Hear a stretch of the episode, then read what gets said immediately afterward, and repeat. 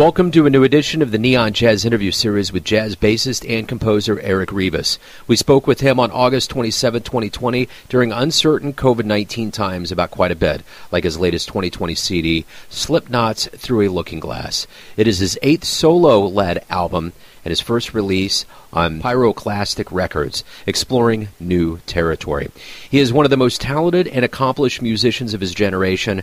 This Grammy Award winning musician has firmly established himself as a very important voice in the world of jazz.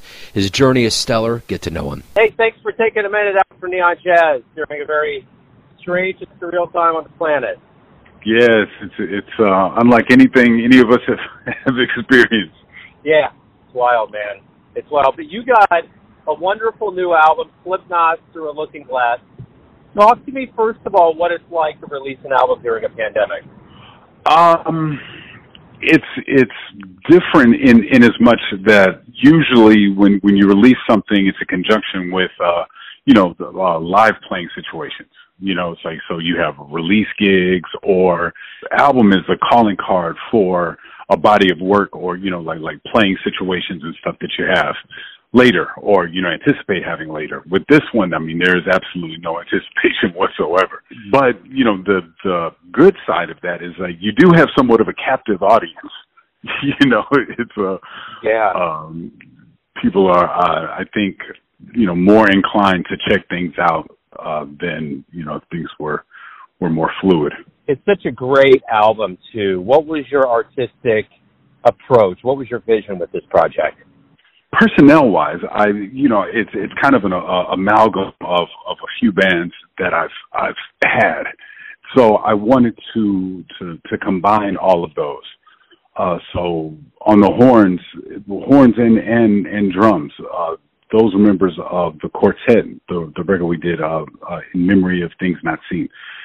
And then Chris and I have done several trio records, and so to combine those was, you know, that that was the template that, that I was working with. Uh, artistically, it was just um, as as all records are, just kind of like a, a snapshot of what I was hearing or or you know composing at the time. I um, I got a um, Rockefeller like commission grant from through the Jazz Gallery in New York. Part of that is they send you to um, the one of the houses on the uh, Pocantico compound the, the, the Rockefeller compound right outside of Tarrytown. So you're up there for two weeks to, to write and whatever, and a lot of the material came from from that experience. So talk to me about your jazz beginnings. How did you get the bug? How how did you decide and figure out that jazz was going to be a path for you? The music kind of just grabbed me. I mean, I started I started playing electric bass when I was young, and you know, typical um, musical interest for, you know, being like 13, 14 years old. So I was really into, you know, Parliament, Earth, Wind and Fire. Uh, then, you know, Prince came along and all that stuff. And co- coincidentally, I was, uh, I was into a lot of rock, you know, stuff. Um, and went, went the, the route of school bands did that. Um, actually played, you know, trombone and tuba through through high school. Um, I ended up moving to San Antonio, Texas, my senior year in high school, and there, you know their their marching bands are, are kind of based on the HBCU tradition. So I was able to um, actually play electric bass in the marching band.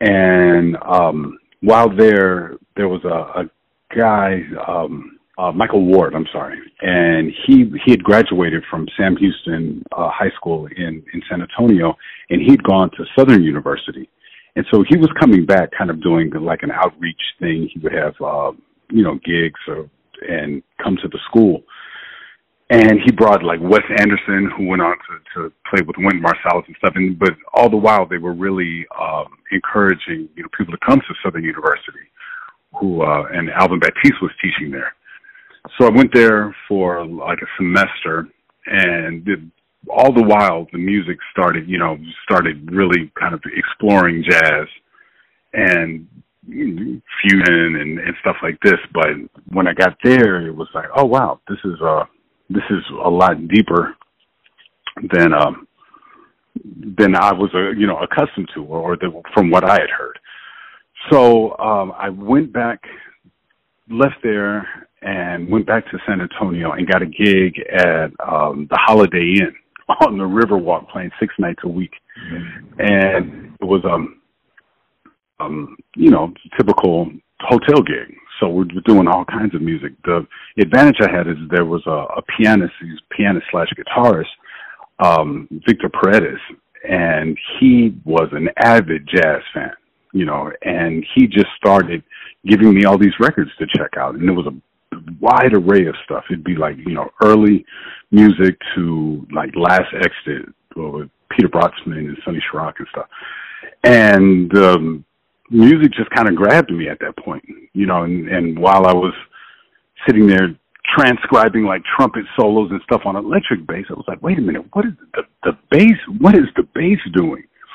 So, you know, within a couple years, I, I had switched to, to double bass. And yeah, from there, I um, ended up going back to school at the University of New Orleans and then from there to New York. And yeah, well, you you perform with a lot of big names in the world of jazz, from Steve Coleman, Jeff Tain Watts, Jason Moran. What have you learned from those that have had so many years and that are you know really kind of in that legendary status in jazz? What how did that lend to who you've become as a musician? Oh, I, I think I've taken something from from all of them. You know, uh, my my first big break was um, um, being in Betty Carter's band uh, when I first got to New York. And so being with her for like, I think it was two or three years. I mean, that was, uh, an amazing experience. And I, I think, you know, the, the level of dedication, the level of, you know, attention to detail, the, um, level of, of, you know, commitment playing wise, like every time those, those people you speak of and, and others, you know, every time they hit the bandstand, it's, it's, uh, it's very, very for real. You know, Betty, Betty said this thing to me one time. She goes, "You know what? You need to take, you need to play every note like your life depends on it." And she said, "You know why?" And I was like, "Why?" She goes, "Because it does." And that is something that has has pretty much that that sentiment or that that philosophy has followed me throughout, and and all of those people that you speak of have that and that's the thing I always hear about her whenever anybody talks about what she talked about. It, there's always been such a profound nature of what she's imparted and, and passed along. Um, talk to me a little bit about just in general, what do you like the best about being a professional musician? You know, I mean, everything's been kind of put in a different pall now because of what's been going on in the world and there's been no live music, but this has given everybody kind of a minute to maybe do a little bit of self-reflection. So what do you like the best about it? I mean, there's so many things I like. You know, it's it's like being able to to get to a point where I play with people that I love and respect. The constant flow of ideas, you know, from those people and and and others. It's it's amazing, you know, and and I'm committed to to the idea of you know that everybody is is creating some good on on the planet so um, that's that's what I love about it. You you spent a lot of time on stage, and now there's obviously this absence of being uh, you know on stage and live music. Are there any really special memories of any magic moments, anything that's happened over the years that you kind of hearken to now and think about while we wait to get back onto the live stage? Oh man, this is all of it. You know, I, I, I really, uh, you know, I, I think every time there, there's something memorable. Every every gig you've ever played, there's there's something memorable about it. You know, be it good, bad, or or otherwise. Um, but no, I, I can't speak of of anything in particular. you know, it's like I, I miss I miss being around my friends and cohorts, and I miss those. Uh, even though there's there's a little you know idea exchange going on musically. You know, people will send an idea to each other, and then somebody will play on and send it back to you. It's more piecemeal that way. But um, no, I, I miss the the real time aspect of it. What was the first live jazz show you saw that made you think, "Man, this is something I want to do with my life"? Uh, that would be the the most profound one. Uh, maybe the art ensemble. The art ensemble just totally blew my mind seeing that. You know, up until through school, I like I didn't had when I went off to college, I had no intentions of of. I know I wanted to play music, but I didn't think of it as being a, um, you know, something that I wanted to do as an occupation. Um, but seeing seeing them and that that commitment that I was speaking about before, and just I mean, the whole thing was just totally mind blowing. And it's like, wow, you know, as I got more and more involved in the music, everything else kind of, you know, the aspirations of being a doctor or going into you know some kind of you know biology field that just went by the wayside. Man. You know, when we do get back to live music and COVID nineteen calms down, and what do you hope both the musician and the audience realizes from this time away from live music? Oh, I, I think that that undoubtedly we we won't take uh, anything for granted. Not that we did. I mean, I, I think that um, every musician is, is blessed to, or feels blessed to be able to do what they do, and you know the way that they do it. Um, but I think that it'll be probably a little more profound as as you know not taking anything for granted. It's um, you know I mean we went from working the majority of the year last year to this. I mean it's like whoa, and you, we were scheduled with with uh, the Branford Marsalis Quartet so we stopped in the beginning of March, but we had dates through um, spring of 2021. So um, to have that rug kind of pulled out of you, and just in terms of, of playing wise, it's yeah. So I think coming back, there'll be everybody will be a little more appreciative of you know the moment. I think the music will probably reflect uh, people being more in the now. You know, the one thing that's really kind of blown me away during this time and covering jazz for as long as I have is sometimes periodically I'll ask a musician how healthy is jazz and, and whatever year it is. And I've been doing this since 2011.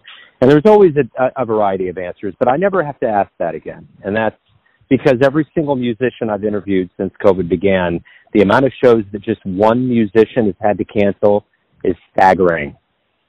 And yeah I, I think it should be a testament when we do get back that people should know that jazz has always been as strong as it's ever been.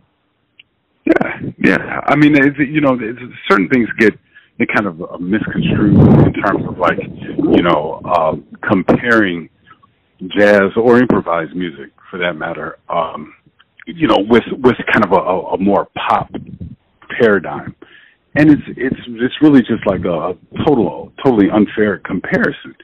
So if you take that out of the situation, um, yeah, it's it's always been. You know, I don't I don't think it's necessarily been a music that had broad, you know, the the kind of mega appeal that we saw from, you know, anything else from maybe I don't know the Beatles on. It's never had that. So um, in terms of of where where it's at. I, I yeah, it's as strong as ever. Everyone has a perception of you, your family, your friends, your fans, that you're the one that's living your life.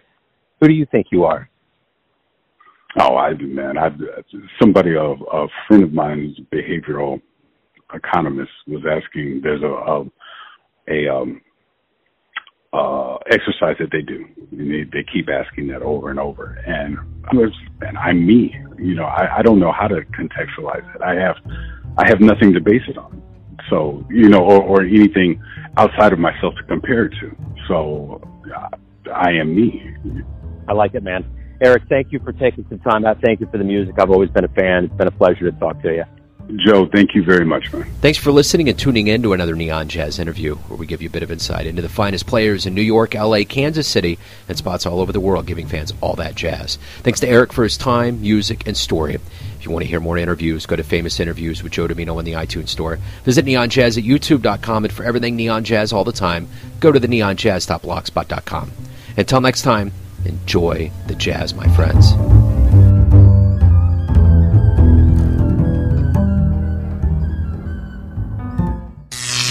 Neon Jazz.